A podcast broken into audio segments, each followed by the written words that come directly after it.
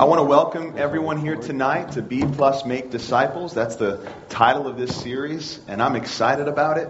I'm so thankful that you've decided to be a part of this class. Um, I've been praying, trusting the Lord to use uh, this to equip and excite and inspire this this group, uh, whoever would show. And, and, and so that's my, that's my hope. That's my prayer. So let's just begin with a word of prayer and, and jump right into the word. Father, thank you so much for our time here. Thank you, Lord, for each one who would, would come out here on a Sunday night and invest their time. Lord, I want to serve them. And I pray that you would use this time for your glory and for our good. That, Father, we would be ready to receive, that we'd be ready to hear, that we would be shaped by Scripture and, and challenged, Lord, uh, to, to listen and obey and respond to what we see there. I pray that, Lord, you would create here at Gulf Coast more than ever a culture of discipleship. Lord, I, I see it all over the place, but Father, we're praying that we'd see it more and more. And that you, we're asking that you'd help us to, Father, uh, really eagerly and, and investigate what it really means to be a disciple who's making disciples. We want that. And so we thank you that, Lord, you want that and that God, you can do that in us. In Jesus' name, amen. Well, a couple books that I want to recommend. Uh, these aren't like required books for the class, but these are the two that I chose that I, I thought, uh, out of the, the many uh, books that I found on discipleship, these are the ones I wanted to recommend to you. So the first is Multiply by Francis Chan, Disciples Making Disciples. And one of the reasons why I like this book is um, because it's Francis Chan, and I like what Francis Chan puts out, but uh, I, his, his heart was really to, to do what's happening here, to equip the saints, to equip followers of Jesus, to be about making followers of Jesus, to be about equipping and teaching. And so the, the purpose of this is to read through it yourself and then own the material and then walk someone else through it. And so what is a disciple? The command to make disciples, the heart of a disciple maker, life in the church, the local church, the global church, why study the Bible? And then he goes through understanding the storyline of the Bible from creation to the fall to the Exodus and God's covenant with Moses and the sacrificial system. And then he gets into Jesus, the Messiah, and this great commission that we have. It's just a wonderful tool. And really, if, if you're interested in learning about just one of these chapters, one topic, you can just dive into that chapter. And there's Q&A and interaction. There's even a video that you can, uh, you can watch on their website. The second book is called One-to-One Bible Reading by David Helm. And this is my book of the year last year. Not only uh, was it uh, very challenging, but it's very short. And it's, I, I, you can read it like in one sitting because the second half is really just uh, practical um, tools and questions, uh, the, uh, outlines of various books of the Bible that you can sit down and walk through with somebody, whoever that might be a non believer, a new believer, uh, someone in your family, a friend. so, for instance, if you've got a new believer in your life and, and they want to grow in the, the, the truths of Christianity, you can walk them through the book of Ephesians or Colossians, and they give you an outline for that here. And, and then if you've got a, a non Christian friend that you just want to introduce to the claims of Christ and introduce to Jesus, you can walk them through the book of Mark. And, and they have Q&A here in this that, that help you. But uh, the whole book, the whole idea behind this book was to encourage believers to be basically opening the Bible with Christians and non Christians alike. And, and this was an answer to prayer for me uh, because I was asking the Lord, God, would you help me to really uh, be more evangelistic, to be sharing my faith more and more? And, and would you help me to see the opportunities that are around me and, and show me how I can really uh, make plain the truth of the gospel? And, and this book helped me. It just challenged me uh, to, to just simply invite somebody into my life and go through the book of Mark with. And I've done that several times since reading this. And each time, except once, when I've asked someone to read the book of Mark with me, they've said yes. And so I think uh, out of six or seven times, um, the, the individuals who I've invited into my life to do this have said yes. And so it's been a great privilege of mine to essentially just take someone by the hand and, and walk them through the book of Mark and help them to see Jesus and the claims of Jesus and who he says he is and what he did and, and let them make the decision for themselves because it's a, the work of the Holy Spirit on their hearts. I can't win someone to Jesus. I can't make them a Christian. I want them to become one, but to show them Jesus and then for them to um, really come to a crossroads at the end of Mark. And that's what was so exciting about this book. It helped me get there. And it's just been provoking me ever since in a good way. Ever since. All right, so turn with me, please, to Matthew 28. If you have your Bibles. If not, it's okay. Uh, this first lesson is, is on being a disciple of Jesus. Next Sunday, we're going to talk about making disciples of Jesus, and some of that's going to be peppered in here. But this first lesson is on what it means to be a disciple of Jesus. And, and I want the, the and it, I want to answer the question first why this series to begin with? Why are we doing a, a discipleship series? And first, I, I, want the mysterious veil of what discipleship is to be lifted. I, I want the professionalism uh, that is oftentimes associated with making disciples to be rejected Okay? This is not for the professional. This is not only for the pastor or, or for the evangelist on, on, on some Uh, on staff at a church somewhere, for your community group leader. I want faith to be imparted and vision increased in all of us. I, I want us to be concerned with the missionary strategy of Jesus and our call to walk in obedience. Jesus has given us a missionary strategy, and I want us to be concerned with that missionary strategy. And again, in answering the series or the question why this series, the answer is I was also struck by Matthew 28 and the command that we find there, the instruction that we find there. So let's turn our attention to Matthew 28, and we see in verse 16 Then the eleven disciples went to Galilee, to the mountain where Jesus uh, had told them to go. And when they saw him, they worshipped him, but some doubted. Then Jesus came to them and said, All authority in heaven and on earth has been given to me. Therefore, go and make disciples of all nations baptizing them in the name of the Father and of the Son and of the Holy Spirit, and teaching them to obey everything I have commanded you. And surely I am with you always to the very end of the age. So when you hear this passage, what comes to your mind? What comes what comes to mind when you when you hear the words of Christ here? I mean, what thoughts are filling your head even now? Do your thoughts immediately go to some full-time missionary friend of yours in South America or Africa somewhere. Maybe you think about the short term mission trips that maybe you've participated in over the years. Yeah, this is what it means to go and make disciples. Maybe that's what's filling your mind. But this passage is commonly referred to as the Great Commission. And when we, we hear about it, it, it can make, we, we can make some common mistakes and assumptions. Uh, ones like this is only for disciple, the disciples back then. That's one common mistake or assumption we can make. This is only for the disciples back then. Or this is only about converts, people making a profession of faith in Jesus. That making disciples and, and, and is all about just seeing someone saved. And then you move on to another person. That's a misconception. Another one is that this is only for those who are called to be missionaries, quote, missionaries, especially foreign missionaries. And the truth is, we're all missionaries the day we've come to, we came to know Jesus, he not only called us out of darkness, but he empowered us with his Holy Spirit and sent us back into the world on mission. Wherever we are, we're on mission. So all of us are missionaries. But in our heads, sometimes we think, well, this is for full time missionaries. The mission here we see in Matthew 28, it comes from the lips of King Jesus. I want you to, to feel the weight of that. This is our our King. This is the risen Lord. And this mission comes to us. And it comes with instructions. And Jesus promises to be with us. In other words, he's saying, I'm going to come back to help you on this mission. He says, I'm going to be with you always to the very end of the age. So, so, have you ever gone somewhere or have you ever done something without the authority that you needed? I mean, just doesn't feel right. Right? I mean, e- even driving in the carpool lane, and you know you shouldn't be there. It's just not right. You don't have the authority to be in that lane. Get out.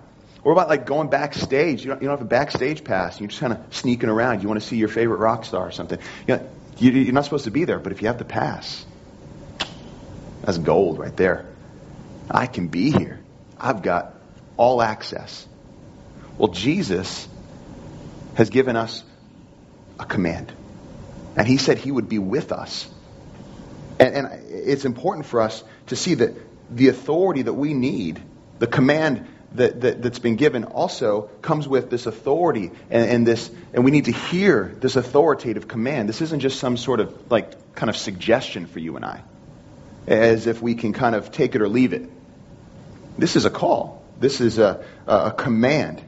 This is an appointed task. It's a mission. It's not an important recommendation from Jesus. It's a commission. And so we have the promise of his presence with us. We're not called to do this alone. He's empowered us with his very presence, which is the Holy Spirit. And so after Christ was raised, uh, about 50 days later, what? The Holy Spirit was given to the disciples on the day of Pentecost. And so we, we see this empowering. Why? He says, so that you might be my witnesses, beginning in Jerusalem, and then Judea and Samaria, and then to the, uh, the world. Well, we've, we've felt the ripple effects of, of that equipping. We are the fruit of people who have, invest, who have, who have basically obeyed the command of, of Jesus to make disciples. Uh, we are the world, right? We're about as far away from Jerusalem as you can imagine. But it's reached us. It's reached our ears. It's reached our generation. There were men and women and children who were faithful to the call to make disciples. The baton has been handed to us. Will we be faithful to make disciples?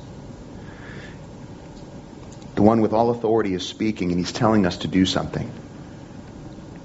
In John 20, verse 21, Jesus says, As the Father has sent me, I'm sending you.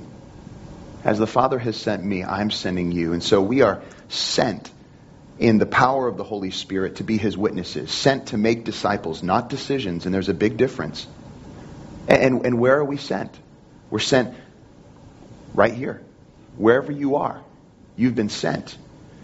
John Stott, he's uh, a pastor. He's passed away now, and, and uh, author. He, he said this about being sent and about this particular passage in John 20, verse 21, as, as the Father has sent me, I am sending you.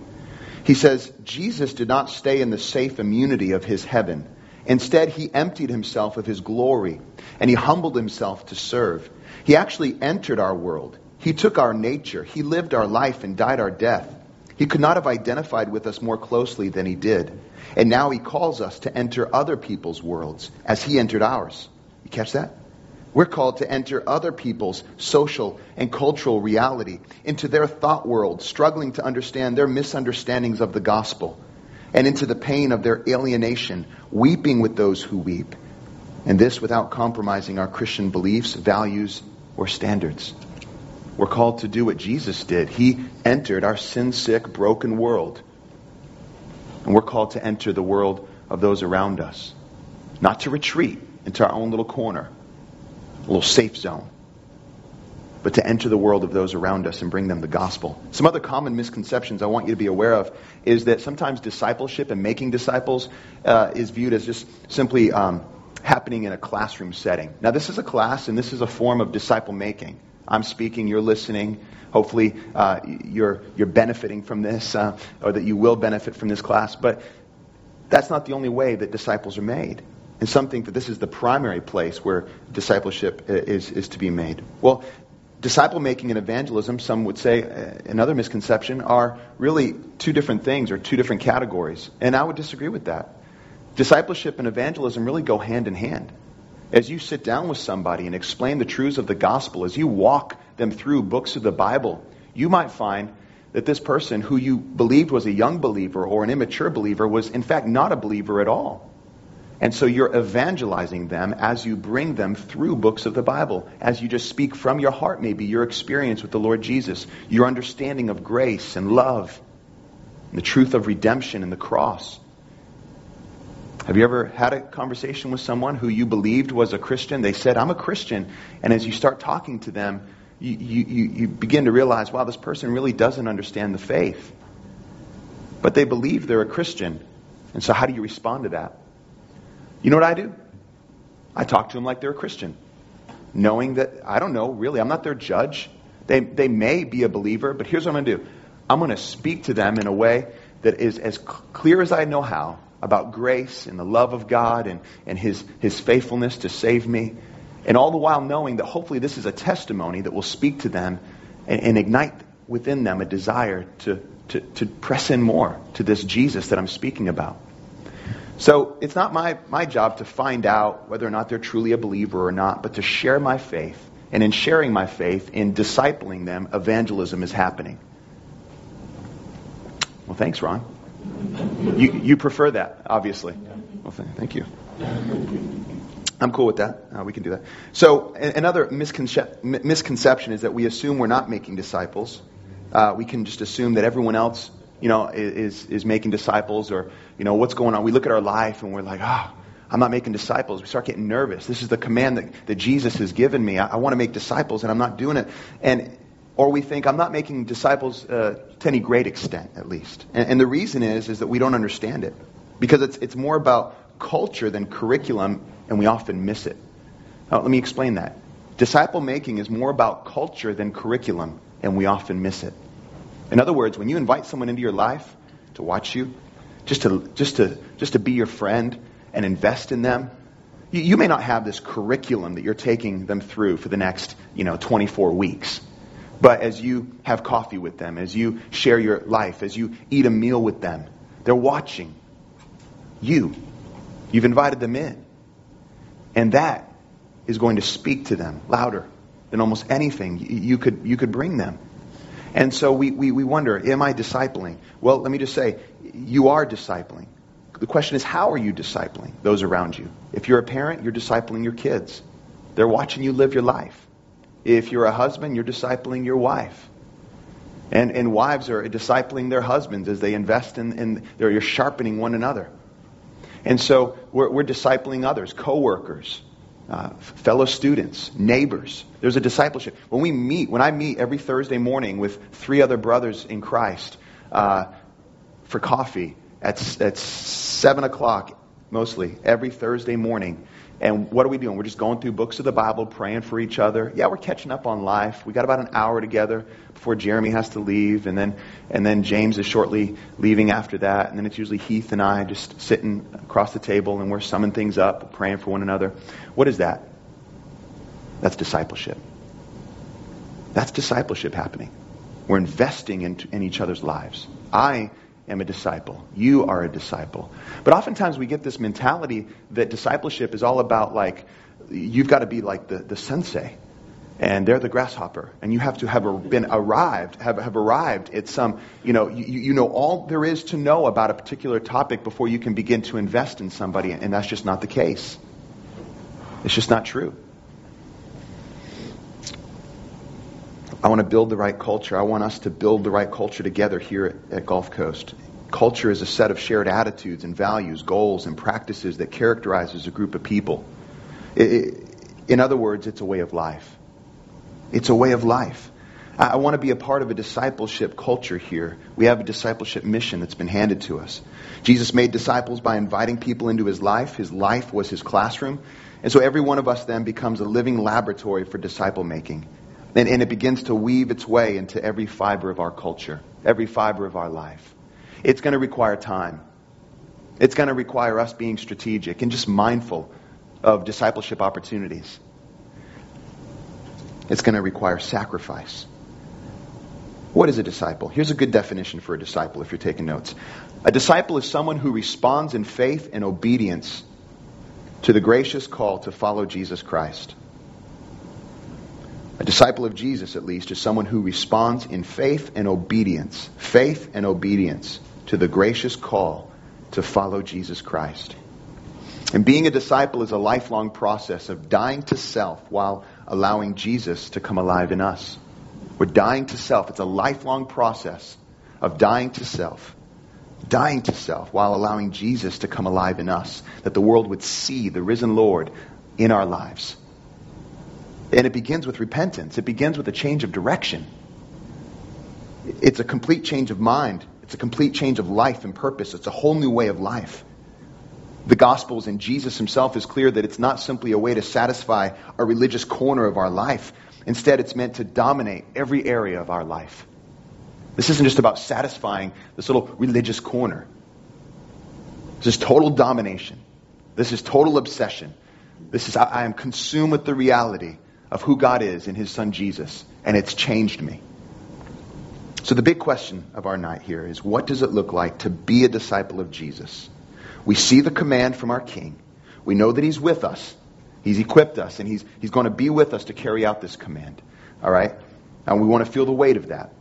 But what, is it, what does it really look like now to be a disciple of Jesus?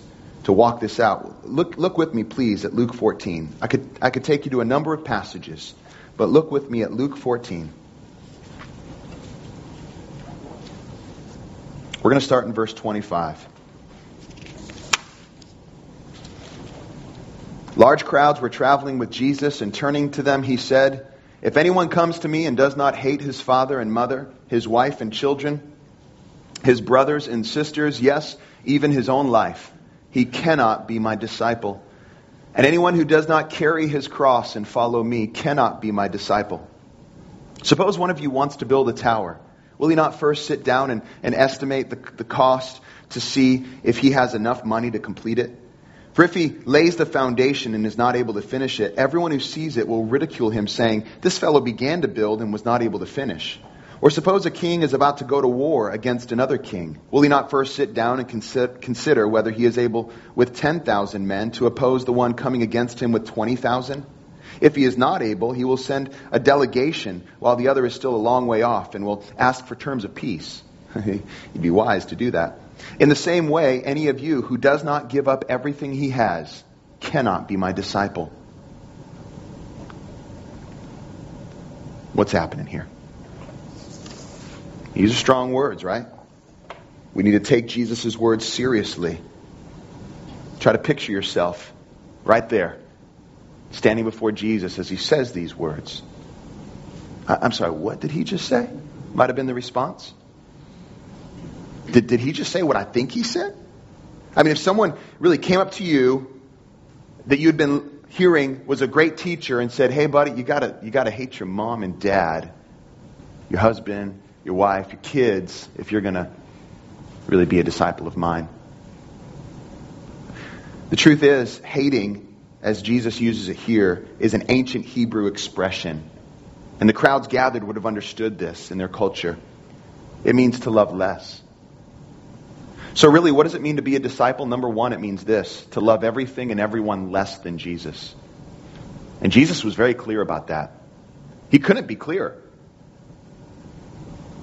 These are ways of describing com- complete commitment. A clear requirement for discipleship is to love everything less than Jesus.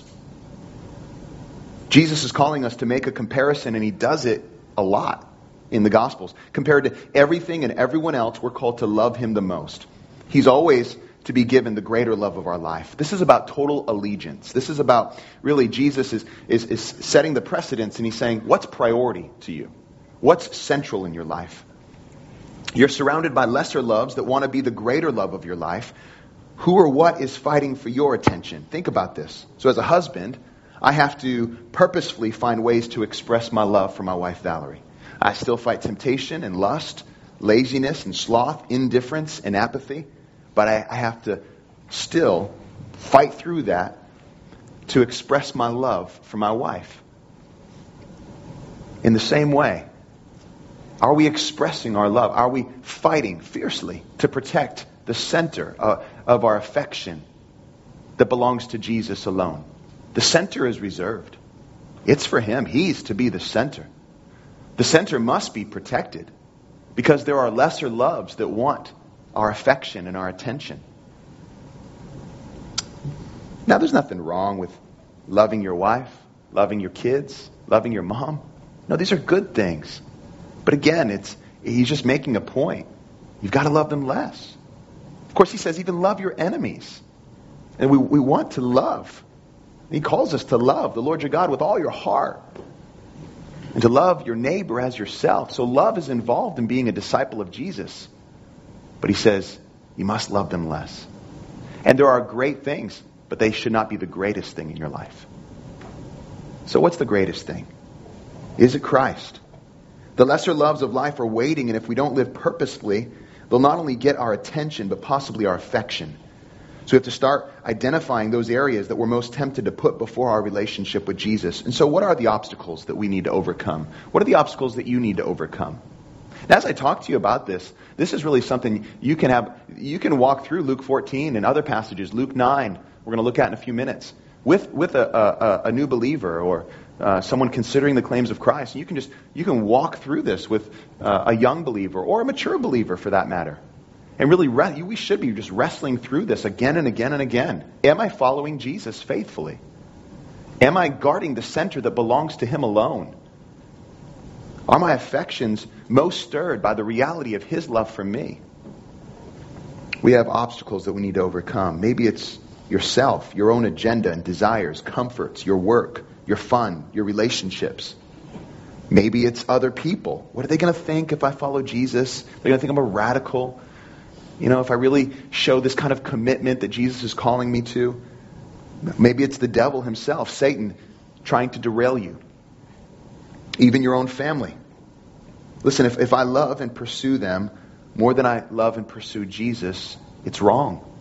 But when I love and pursue Jesus first, is the greatest way that I could love and pursue my wife. What are your priorities? It's the greatest way I can love my children. It's by loving Christ passionately and to do it in front of them. To invite them to do the same. Love everything and everyone less than Jesus. What does it mean to be a disciple? Love everything and everyone less than Jesus. Number two, it means prepare to follow Jesus, whatever the cost. Whatever the cost. Crucifixion is a shocking metaphor for discipleship in the Gospels. Jesus himself is the one who used it. And so a disciple must deny himself. This is dying to self will. Take up his cross. In other words, embrace God's will no matter what the cost and follow Jesus. Again, Luke 14, verse 27, Jesus says, And anyone who does not carry his cross and follow me cannot be my disciple. And so the goal of self denial and taking up your cross is about being free to follow King Jesus. Self denial means letting go of self determination and replacing it with obedience to and dependence on Jesus. We are dependent. We're to abide in Christ. It's, it's, it's, it's to dwell in Him. And as we do so, we'll bear much fruit. We're to express this dependency daily, turning away from our natural self centeredness, being prepared to give up our lives for Jesus, literally. I want you to really consider the call uh, of Jesus now in Luke chapter 9. Turn with me to Luke chapter 9. We'll look at verse 20. Mm-hmm. Yeah, we could start there. We could do that.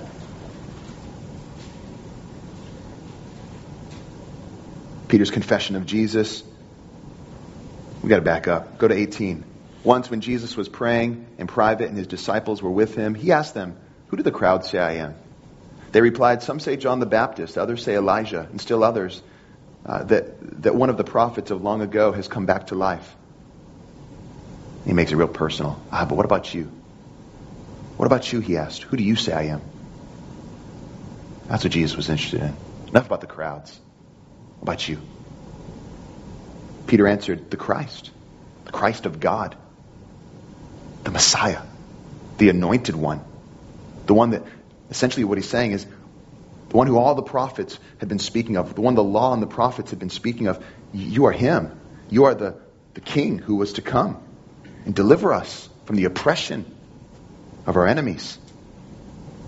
Jesus strictly warned them not to tell this to anyone. See, they, had a, they didn't have a clear understanding of really what that would mean for them. And he said, The Son of Man must suffer many things and be rejected by the elders and chief priests and teachers of the law. He must be killed and on the third day be raised to life. Then he said to them all, If anyone would come after me, he must deny himself, take up his cross daily, and follow me. For whoever wants to save his life will lose it but whoever loses his life for me will save it. What good is it for a man to gain the whole world and yet lose or forfeit his very self? If anyone is ashamed of me and my words, the Son of Man will be ashamed of him when he comes in his glory and in the glory of the Father and of the holy angels. Let's just back up a minute.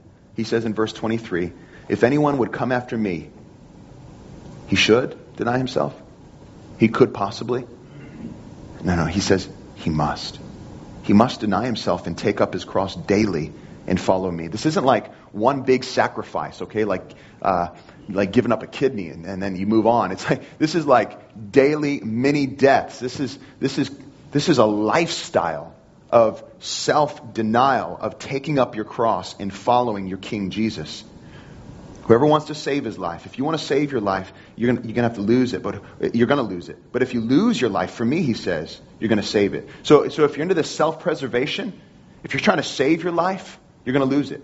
And then he makes this wonderful comparison again. What good is it for a man to gain the whole world? He, he says the whole world. I mean, you got it all. Imagine if you had it all. Everything. The house, the cars, um, the family, the job, everything. The, the, the huge salary, the retirement, the vacations, whatever your mind can come up with, you have it all. Let's just say you gain it all, basically, Jesus is saying. You've got the world, you've got the authority, you've got everything you could ever long for. But, gain the whole world, yet lose or forfeit his very self. What good is it? What good, is, what good is it if you gain the whole world but you lose your life? You lose your soul.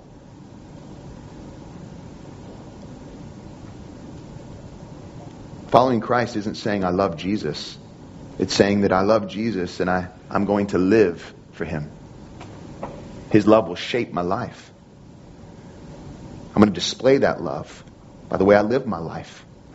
To say that you have faith is one thing, but to live according to that faith is another. Nominalism is I'm, I'm, I'm a Christian in name only. I go to church, I pray at dinner, but that's pretty much defines my faith. You know, we, that's not the, that's not what Jesus is describing here. I heard this story of this man named Abdul Rahman of Afghanistan. He was a Christian, had been for 16 years, and when the authorities discovered his faith, he was immediately arrested for his beliefs and brought to trial for owning a Bible. That's what he was brought to trial for. He owned a Bible. This event caught the eye of the international community when pictures of Abdul holding his Bible up in court and saying, I'm a Christian and I am not afraid to die, spread throughout the media. Dismissed by the Afghan courts as insane and granted asylum by the Italian government, Mr. Rahman is now a free man. And he says, quote, I read the Bible, I read the Bible, and it opened my heart and mind, he told the newspaper. Speaking of his family, he said, They saw I wasn't praying with them and that I was reading the Bible. They asked me, and I told the truth. I had become a Christian. Mr. Rahman said he, he did not want to die, quote, but if God decides I'm ready to confront my choices all the way. Are you? Are you ready to confront your choices all the way? Mr. Rahman said, I'm not afraid to die. What about you? What does denying yourself look like? What, is, what does taking up your cross to follow Jesus look like? Can you say, I'm not afraid to make less money at my job in order to stay at a local church that preaches the gospel? Can you say, I'm not afraid to seek out accountability and invite other believers to speak into my life, even, even though that means I have to confess sin that I'm shameful of? Will you die to yourself? Are you afraid? Are you ashamed? Are you afraid to be laughed at when you pray or, or made fun of when you evangelize, when you share your faith? Afraid to cry out to God for help or to express your love for God freely or to ask questions in front of your family? Are you afraid to ask forgiveness when you sin against somebody? Men, are you afraid to, to really lead, to take that, understand your responsibility as the spiritual head of your home and begin to pray with your family and lead them in Bible study? Are you afraid to do that? Are you afraid to humbly stand up for righteousness, even if it means being labeled intolerant or legalistic? Are you afraid to admit that this life is really not all about you? Are you afraid that God will take something away from you that you'd be better off having, that He might take something from you? Are you afraid He doesn't really have your best interests at heart? These are real fears that we can have. Luke 9 is basically, basically asked if, if we're ready to participate in our own death. It's an odd question, don't you think? Not one we're like commonly like asked. You ready to die? You gonna die daily? Christ is calling us to the death of self rule. He's calling us to die daily. Many deaths that confront our pride and our comfort, our agenda, our desires, our money, our time. Calling us to live as genuine followers. Taking up your cross isn't just one big scary sacrifice and then you're done with it. It's a day to day, moment by moment life of dependency on the Lord Jesus. So following Jesus does involve changing many behaviors and certain activities, but very often it will mean doing the very same things in a different way. You know, when we become a Christian, there's some activity we've got to stop. If we're involved in, you know, view, viewing pornography online, or if we're in a, a, a relationship where, you know, we're having sex outside of marriage, that, that stuff that needs to stop. There's some clear commands and rules in Scripture that God gives us for our good, for God's glory. But then there are other things that we do on a day to day basis as followers of Jesus that we keep doing, but we're just going to do in a different way. Really, because our whole life has been transformed. So, for instance, the way we relate, the way we relate to our coworkers or to our boss, the way we treat our neighbor, the way we treat the person who cuts us off, that could care less about us. How do we, do we care about them? Because we've been transformed. The way we don't retaliate when someone does something wrong to us. The way we don't slander or don't speak ill of somebody. It's because we're being shaped by the reality of God's grace. The way you treat others when they're rude to you. On and on. I have to ask again and again do I know how to follow Jesus? Am I following him? Or am I am I trying again to take the lead? Do I have a follower's identity? Am I am I following him? We have to ask that question. In calling us to die, Christ is actually rescuing us from death and giving us real life. Have you thought of that? So this, this death isn't about, this dying daily isn't just, you know, so that we can have, live a miserable life. This is about Him rescuing us from living for ourselves and seeing that we've been given the privilege and opportunity to live for a cause so much greater than anything we could come up with on our own. Stop living for the kingdom of me and start living for the kingdom of God. He's invited us in. Many of us try to plan out our own life story without giving much thought to God's story, to the good news of Jesus and its claim on our lives. And when God's story affects us to the core of our being, it will become the central theme of our life story. It defines us. His story defines us. And, and it's changed us, and it continues to change us and shape us. Finally, number three, what does it mean to be a disciple? It means to abandon your life and find true life. Find true life. Back to Luke 14. Remember the story about the one who was to build a tower. The question was by Jesus, if you want to go build a tower, what should you do? What would you do? What should you consider? Well, can you do it? Can you finish it? If, if you want to go to war against another king, what should you consider? Can you beat him? Both illustrations, they warn us against making a hasty decision to follow Jesus. Potential disciples must first consider the cost of what it means to follow Jesus.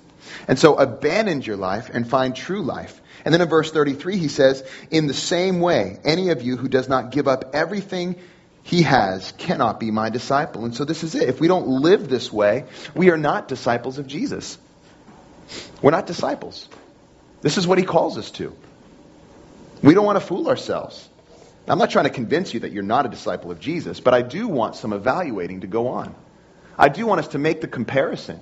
Now, I'm not saying we're going to live this way perfectly, but I think we need to take the claims of Christ seriously. Don't you? Is it all worth it? He's life. He is peace. He is hope. He is joy. Yeah, it's worth it. This isn't about trying harder. This is about surrender. We have to settle the issue of commitment and surrender. How badly do you want to learn to follow Jesus? Are you ready? Are you willing to surrender? To let Jesus tell you what to do? You know, some people they hear these the truths of Christianity and they say, you know, I know I know that, and I've known that for a while. I grew up believing these things to be true. Some might even progress and say, you know, I, I agree. I agree that Jesus Christ truly is the Son of God, that he, he died, he rose again. I agree with that. But then the question I have is do you believe? You can know, you can agree, but do you believe? A lot of people in our culture, a lot of people around us can say, you know, I, I know these truths. I even agree. But to believe requires action, requires a lifestyle, requires faith, and faith is not something that's quiet and hidden in a corner. It's daily, it's active. I want to close uh, and, and, by going back to Matthew 28, and then we'll open up for some Q&A, some conversation here. Matthew 28, 16 through 20, we, we, we heard this great commission given from Jesus, and the original 11 disciples were given this commission, and they went on to make disciples, who I said went on to make disciples, who then made disciples, and 2,000 years later, the gospel has reached us, they were examples to every disciple who followed after them. This commission then is binding on every follower of Jesus to make others what they themselves are, and that's disciples. So the emphasis is on making disciples.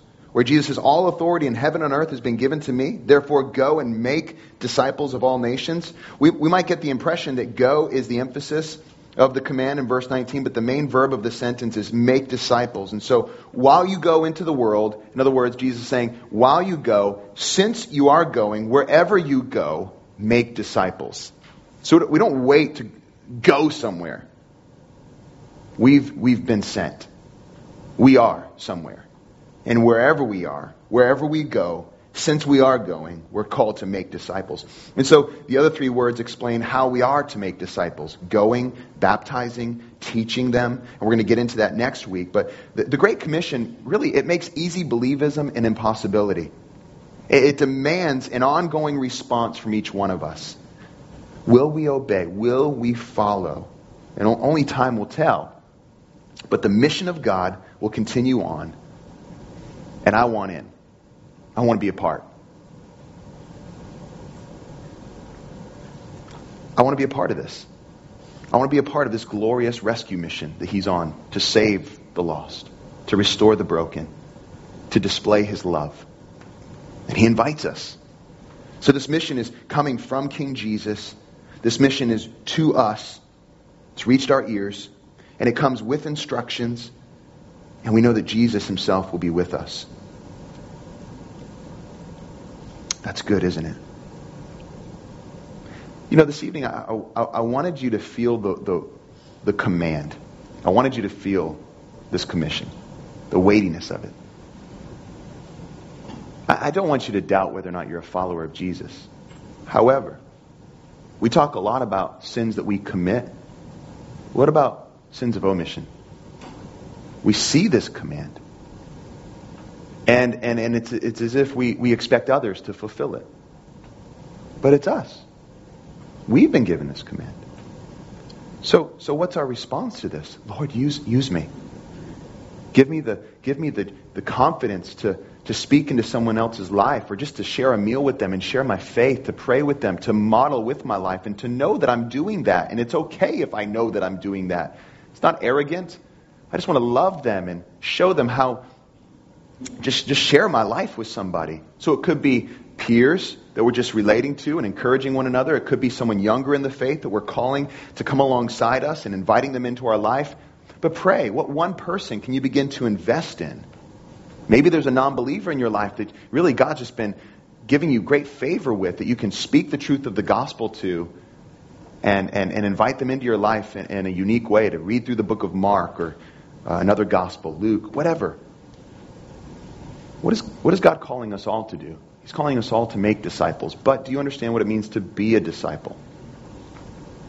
Jesus didn't beat around the bush. He didn't hide, or, you know, the, the great responsibility and um, the call that was on each one who would say, I'll follow you.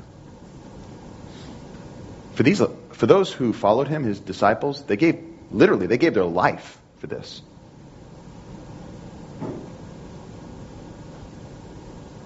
They saw that it was worth it. Is this truly the God of all flesh who's revealed himself in his Son? Who's invited us into a personal relationship with him? Who, who's invited us to really find great freedom in him? To take his yoke upon ourselves? To, to see that the burden is light? That there's great joy in finding him? To see that living for the kingdom of God is really like finding a, a treasure hidden, buried in a field. And with great joy, we go and we buy that field and we spend all that we have on that field so that treasure can be ours. The rule and reign of God through his son Jesus and the truth of the gospel is like that treasure. Is it our joy? Is it our all? Yeah, there's a command and there's a responsibility. We have an obligation. But it's a sweet one. It's a glorious one. I want to be about this business of training my sons, of loving my wife the way I should and discipling her, of inviting my neighbors into my life and inviting them to know Jesus, co-workers. So I'm still working on Jerry and Steve. Um, whatever, whoever's in our life, who's in your sphere right now? Who's in your life? Look around. Don't wait. Those people might not be in your life next week or next month or next year. Pray. Let's ask God to work in our heart and prepare us for what's ahead. We don't need to have all the answers or know specifically how God is going to use us. He simply calls us to follow wherever He might lead. Be honest about your doubts. Be honest about your hesitations and your fears. Ask Him to give the strength to proceed and follow Him no matter what the cost. Let's do that, and then we'll open up for some Q&A. Father, thank you, Lord, for this time. I, I pray that, Lord, you would help us to see what we're called to as those who would profess to know you through your Son, Jesus. That, oh God, you'd protect us from sitting on these glorious truths that we've come to know and embrace and love. That, Lord, have transformed our lives forever. And that we would instead do the most loving thing that we could possibly do for someone, and that's share the truth of Jesus. Share our lives, inviting them into our life that they might see our faith lived out loud. God, help us. Help us to see the great privilege it is to be ambassadors of Christ, to represent you Father, thank you that you would uh, be so kind to include us in on your mission, that we might be able to proclaim the truth of your gospel uh, to a lost and dying world and live that out and encourage our brothers and sisters in Christ along the way with it, discipling others as we are being discipled as well. Amen. Well, so much could be said. Um, what I'd like to do is uh, just open it up for Q&A right now. Um, we got a few minutes. I, I want to end at 7:30 uh, each night.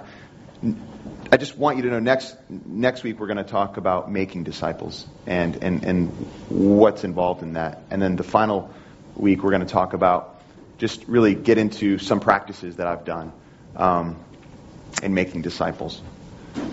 Any thoughts or questions about what was said tonight? Rose? Um, you um, made a comment, and it, I, I, can't remember exactly how you said it, but it's a bad habit of mine of not being resentful for something, someone cutting you off, or or if somebody says something mean to you. In, in other words, turning the other cheek. Can you recommend any scripture or anything that I can study that helps me to not take things personal, to turn the other cheek, because that's, I think that's one of the ways to, to push off somebody that you want to disciple. Yeah, that's really, that's a great question. Thanks for asking that. Yeah, Philippians 2 would be a great uh, chapter to read and, um, and pray through. Another one would be um, Ephesians uh, 5 would be good. Um, those are two. Galatians uh, chapter 5 would be good as well. But Philippians is, is so good. I, I, I, it's the do nothing, do everything sandwich, is what I call it. Uh, you've got verse 3 of Philippians 2, which says, Do nothing out of selfish ambition or vain conceit, but in humility consider others better than yourselves. Each of you should look not only to your own interests, but also to the interests of others.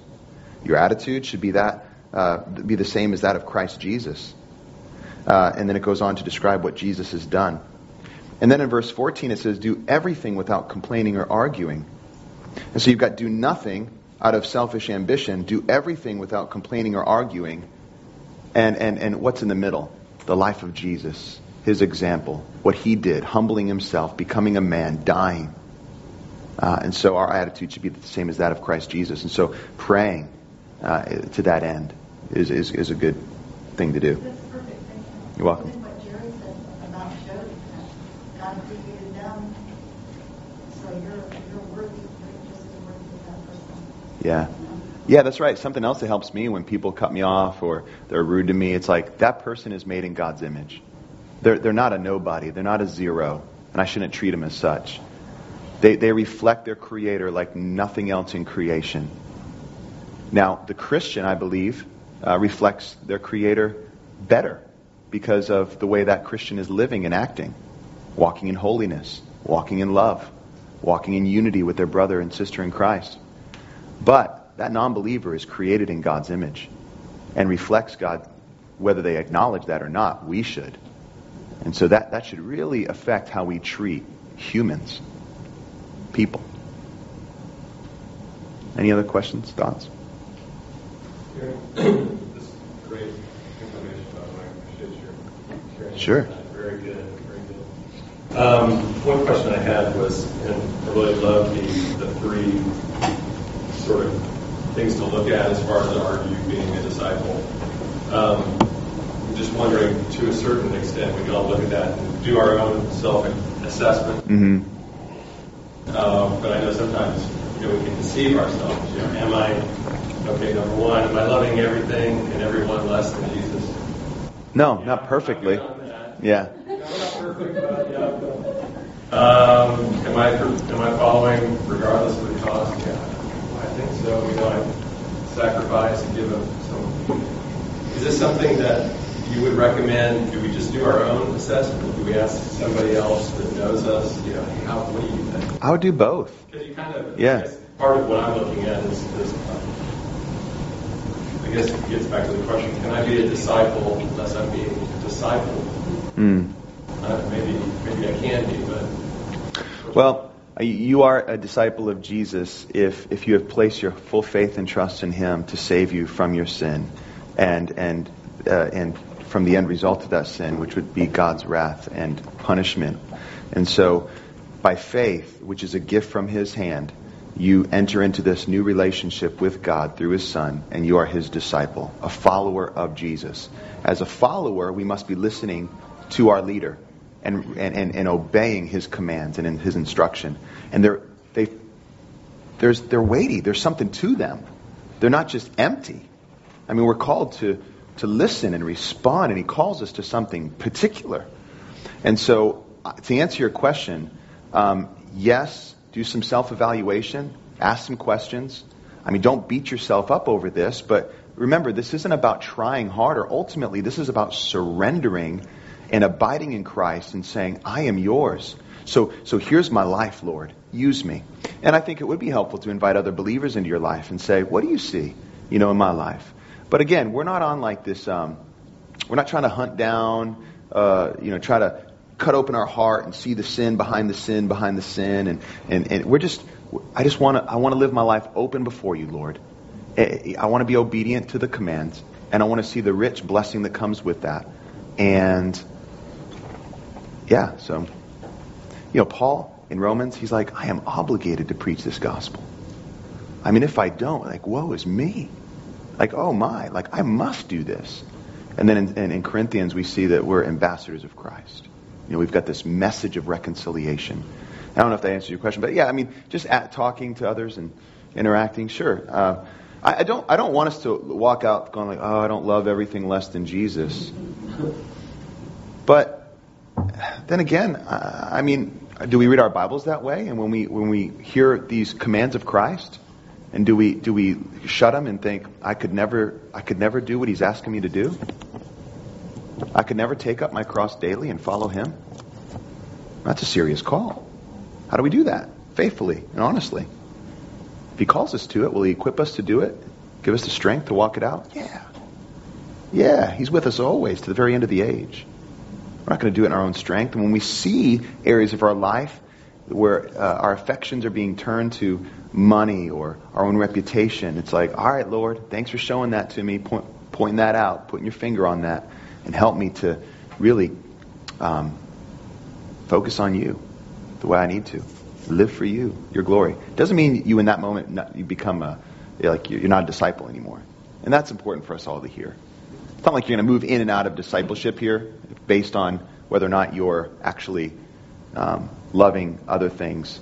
Um, although I will say this: if you live your life not with Christ not central, and essentially stiff arming the commands you see in Scripture,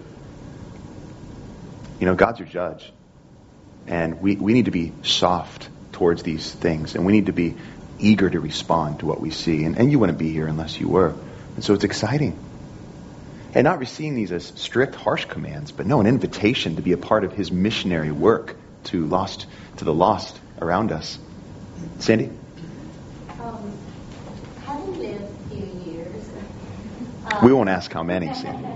and been Christian a while. It seems like that uh, some people are just thrown at you. You know, you. It's like Paul said, "I'm compelled." I'm Yeah. prepared." Yeah. And it just comes you. And other people, like neighbors or somebody, you think, "Am I ever gonna say anything to them? Am I waiting for a foreign missionary to come to their door?" And I never have been quite able to reconcile to figure, you know, what is that? What is the fact that you don't open your mouth? I'm. I can't not talk to them. I've got to talk to them. I've got And some people that I know aren't saved, and I can't get up the courage to say Hmm. anything. Yeah. Pray. Yeah. and and and and trust that you know God could be using other people uh, as well. But the bottom line is that you, you you don't want to wait for others when God's given you the opportunity, and and pray to be creative and just you know what I find is that you just love people, invite them into your life, and let them see what you really believe, and um, they're ultimately going to need to make the decision of what they believe, and so let them see Christ in you. And don't be ashamed, you know, when people are going through hard times, to pray for them and uh, say, "Can I pray for you?" You know, ask them, "Have you, have you ever read the Bible?" Invite them into your life. These are just ways to come alongside somebody. But yeah, it, it, it, you know, it's like you can have this great boldness, and then all of a sudden, I, I, I had an experience at Starbucks, you know, where this this uh, this girl like started asking about. She was working behind the counter. Um, she said I looked like some guy on a TV show who's actually like the devil. Um, I didn't know how to take that. So basically, to, to, to her, I looked like Satan. Um, and I was like, certainly there's some sort of evangelistic opportunity here. So, yeah. I could use the pastor thing, but you know, it usually doesn't work very well. But um, no, instead I just, I, I ran away. No, I, I don't know what I said. I'll take a tall, all right? Uh, but yeah, it, I was I was ashamed that I was just so um, fearful to say anything. Sure. come on. I always get nervous about that when it's um, give up everything and follow me. I'm like, what am Street? I mean, I don't, you know. Right. I mean, I, are we not supposed to have any kind of selfish ambition? Are we supposed to like use the gifts God us to make a living? I- what's the Yeah. gospel with that? Well, we're not to uh, have selfish ambition, but we're to have ambition, and we're to have a desire to use all the gifts and the the resources that God has given us to use for His glory. And so um, there's, you know, the call for that that rich young ruler to basically go sell all his possessions and then follow. Jesus was putting his finger on the idol of, of that man's life. He, he was saying, "Oh, I've done all these things that you've been asking ever since I was young." Oh, but would he would he give up his money? His money. That's what he loved. And he, he wouldn't. And Jesus loved him. Um, but the, the man walked away sad. And so for us, you know, it, it's not as if we, it, we need, money needs to be in its right place, uh, and, and we need to have, we need to understand that it shouldn't be our all and our end all, but we, we want to use our money for His glory. We want to give. I mean, I think of the wealthy people in Scripture. Not all of them were called to sell their homes and sell everything they had physically, but they were called to live in a particular way that showed that that wasn't what they were living for. Right? So, I don't know if that's helpful. I think it's attitude, am I willing to give up? Yeah, yeah, that's a great I'm point. To sacrifice my son. Yeah. Abraham, Yahtzee. Yeah, yeah. not necessarily that I do it, it's where the heart is. That's a good point. Make it closer than I get to him, more loosely I hold on to things in this world.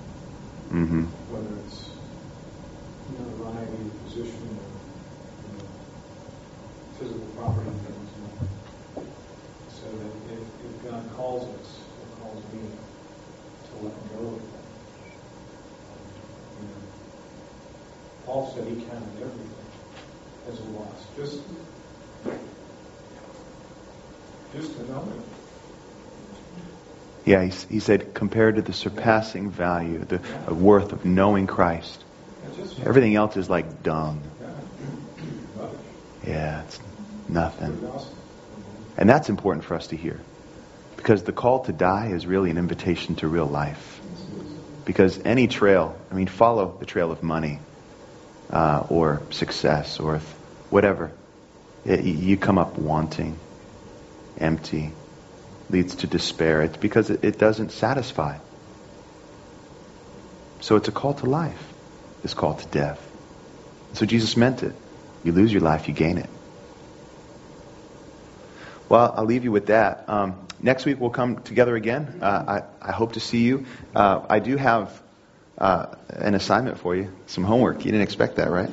Um, it's actually, I, I printed a chapter out of Multiply, uh, Francis Chan's book, and it's on the command to make disciples. And so, what I'd like to do is uh, for you all to read this and fill out the questions. And what we'll do when we come together next Sunday is we'll begin. The first 10 minutes will be just, um, I'd love to hear how you responded. And if, if, you're, if, if you want to share, great. If not, it's okay. But just to some of the questions, and we'll interact with it a little bit. And hopefully, this will just kind of drive home some of the stuff that we talked about tonight. And so, um, don't leave without one of these. Thank you for being here. Um, and once you get one, you guys can hang out, fellowship, whatever. Just